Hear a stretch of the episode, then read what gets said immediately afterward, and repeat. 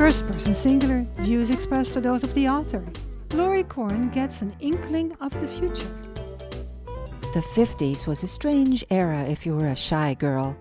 In 1959, I enrolled my shy and dateless life at University of Michigan, one of the Big Ten. I lived in Mary Markley dorm, where if a boy, or a beer can for that matter, was found in your room, you were suspended. But panty raids were a sanctioned outlet for tension between the sexes. One day, my popular roommate Barbara decided it was time for me to have a date. She fixed me up with a man named John who took me to his fraternity party. I painfully remember the awkwardness, the stilted conversation, the general lack of fun. On leaving me at the door of Mary Markley dorm, he spoke these words You're not the kind of girl to date. You're the kind of girl to marry.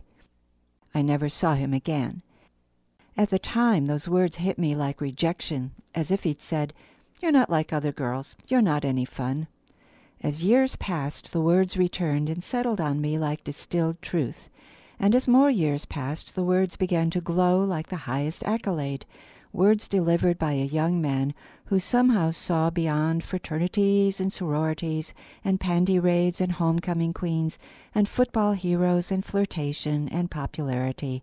One summer night in Ann Arbor, Michigan, a young man named John simply and directly looked into the window of my soul and told me who I was.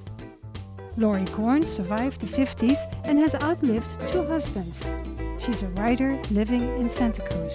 If you would like to share your opinion or stories, send 240 words to first person singular at ksqd.org. For first person singular, this is Matilda Rand.